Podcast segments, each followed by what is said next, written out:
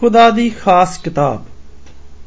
ਕਲਾਮੇ ਖੁਦਾ, ਬਾਈਬਲ ਮੁਕੱਦਸ ਖੁਦਾ ਦੀ ਖਾਸ ਕਿਤਾਬ ਹੈ ਇਹ ਬਾਕੀ ਆਮ ਕਿਤਾਬਾਂ ਵਾਂਗੂ ਨਹੀਂ, ਬਲਕਿ ਮਾਫਾਕੁਲ ਫਿਤਰਤ ਹੈ ਇਹਨੂੰ ਮੁxtਲਫ ਲੋਕਾਂ ਨੇ ਅਲਹਾਮ ਦੇ ਜ਼ਰੀਏ ਪਾਕ ਰੂ ਦੀ ਮਦਦ ਨਾਲ ਲਿਖਿਆ।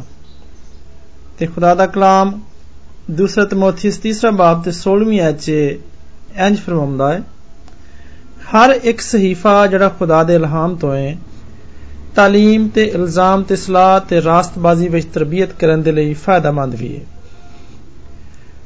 ਬਾਈਬਲ ਮੁਕੱਦਸ ਦੁਨੀਆ ਦੀ ਸਭ ਤੋਂ ਜ਼ਿਆਦਾ ਵਿਕਣ ਵਾਲੀ ਕਿਤਾਬ ਹੈ। ਇਹ ਦੁਨੀਆ ਦੀ ਕਿਸੇ ਵੀ ਕਿਤਾਬ ਤੋਂ ਜ਼ਿਆਦਾ ਵਿਕਦੀ ਹੈ। ਦੁਨੀਆ ਦੀ ਕਿਸੇ ਵੀ ਕਿਤਾਬ ਦਾ ਤਰਜਮਾ ਇੰਨੀਆਂ ਜ਼ਬਾਨਾਂ ਵਿੱਚ ਨਹੀਂ ਹੋਇਆ, ਜਿੰਨੀਆਂ 'ਚ ਕਿ ਬਾਈਬਲ ਮੁਕੱਦਸ ਦਾ ਹੋਇਆ।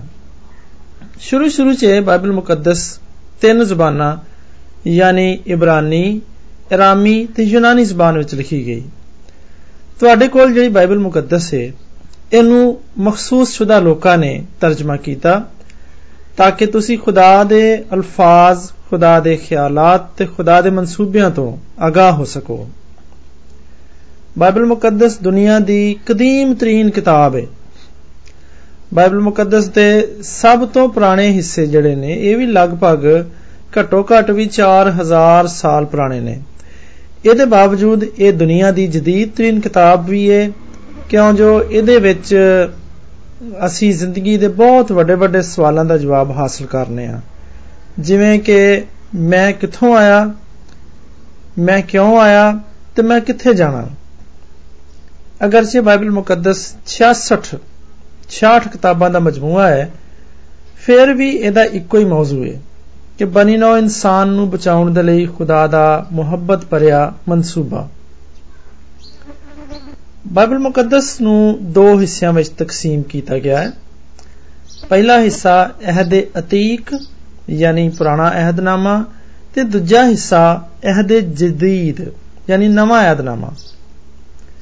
ਅਹਿਦ ਅਤੀਕ ਵਿੱਚ ਯਾਨੀ ਪੁਰਾਣੇ ਅਹਿਦਨਾਮੇ ਵਿੱਚ ਖੁਦਾ ਦੇ ਉਹਨਾਂ ਕੰਮਾਂ ਦਾ ਜ਼ਿਕਰ ਕੀਤਾ ਗਿਆ ਹੈ ਜਿਹੜਾ ਉਹ ਯਿਸੂ ਮਸੀਹ ਦੇ ਦੁਨੀਆ ਤੇ ਆਉਣ ਤੋਂ ਪਹਿਲਾਂ ਆਪਣੇ ਲੋਕਾਂ ਦੇ ਲਈ ਕਰਦਾ ਸੀ ਤੇ ਨਵੇਂ ਅਹਿਦਨਾਮੇ ਵਿੱਚ ਸਾਨੂੰ ਯਿਸੂ ਮਸੀਹ ਦੀ ਪੈਦਾਇਸ਼ ਉਹਦੇ ਹਾਲਾਤੇ ਜ਼ਿੰਦਗੀ ਉਹਦਾ ਬਿਮਾਰਾਂ ਨੂੰ ਸ਼ਿਫਾ ਤੇ ਗੁਨਾਹਗਾਰਾਂ ਦੇ ਲਈ ਮਾਫੀ ਦੀ عظیم ਖਿਦਮਤ ਉਹਦੀ ਸਲੀਬੀ ਮੌਤ ਤੇ ਮੁਰਦਿਆਂ ਵਿੱਚੋਂ ਜੀ ਉੱਠਣ ਦੇ ਬਾਰੇ ਦੇ ਵਿੱਚ ਦੱਸਿਆ ਗਿਆ ਹੈ।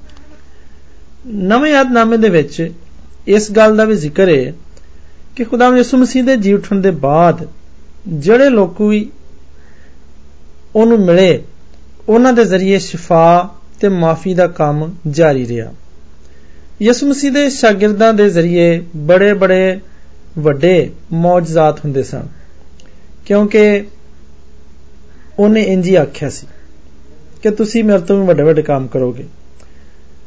ਯੋਹਨਾ ਦੀ ਮਾਰਫਤ ਅੰਜੀਲ ਮੁਕੱਦਸ ਉਹਦਾ 14ਵਾਂ ਬਾਬ ਤੇ 12ਵੀਂ ਆਇਤ 'ਚ ਖੁਦਾਮ ਯਿਸੂ ਮਸੀਹ ਦੇ ਇਹ ਅਲਫਾਜ਼ ਇੰਜ ਦਰਜ ਨੇ ਕਿ ਮੈਂ ਤੁਹਾਨੂੰ ਸੱਚ ਕਹਿਣਾ ਵਾਂ ਕਿ ਜਿਹੜੇ ਮੇਰੇ ਉੱਤੇ ਇਮਾਨ ਰੱਖਦੇ ਨੇ, ਇਹ ਕੰਮ ਜਿਹੜੇ ਮੈਂ ਕਰਨਾ ਵਾਂ, ਉਹ ਵੀ ਕਰੇਗਾ, ਬਲਕਿ ਇਹਨਾਂ ਤੋਂ ਵੀ ਵੱਡੇ ਵੱਡੇ ਕਰੇਗਾ।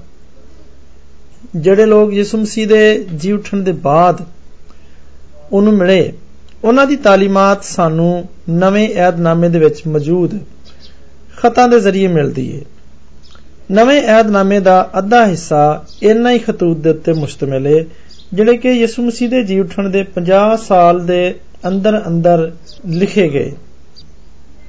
ਇਸ ਜ਼ਿੰਦਗੀ ਦੇ ਵਿੱਚ ਬਿਹਤਰ ਤਲਕਾਤ ਅਗਰ ਕਿਸੇ ਦੇ ਨਾਲ ਕਾਇਮ ਕੀਤੇ ਜਾ ਸਕਦੇ ਨੇ, ਤੇ ਉਹ ਖੁਦਾ ਹੈ ਜਿਹਦੇ ਨਾਲ ਅਸੀਂ ਆਪਣੇ ਬਿਹਤਰੀਨ ਤਲਕਾਤ ਕਾਇਮ ਕਰ ਸਕਨੇ। ਹਾਂ ਪਰ ਬਾਈਬਲ ਮੁਕੱਦਸ ਪੜਨ ਦੇ ਨਾਲ ਹੀ ਤੁਹਾਨੂੰ ਪਤਾ ਚੱਲੇਗਾ ਕਿ ਖੁਦਾ ਕਿਹੋ ਜਿਹਾ ਹੈ ਤੇ ਤੁਹਾਡੇ ਬਾਰੇ 'ਚ ਉਹਦੇ ਕੀ ਖਿਆਲਾਤ ਨੇ। ਉਹ ਤੁਹਾਡੇ ਬਾਰੇ ਕਿਹੋ ਜਿਹੇ ਮਨਸੂਬੇ ਰੱਖਦਾ ਹੈ। ਉਹ ਤੁਹਾਡੇ ਨਾਲ ਕਿਹੋ ਜਿਹੇ ਵਾਅਦੇ ਕਰਦਾ ਹੈ।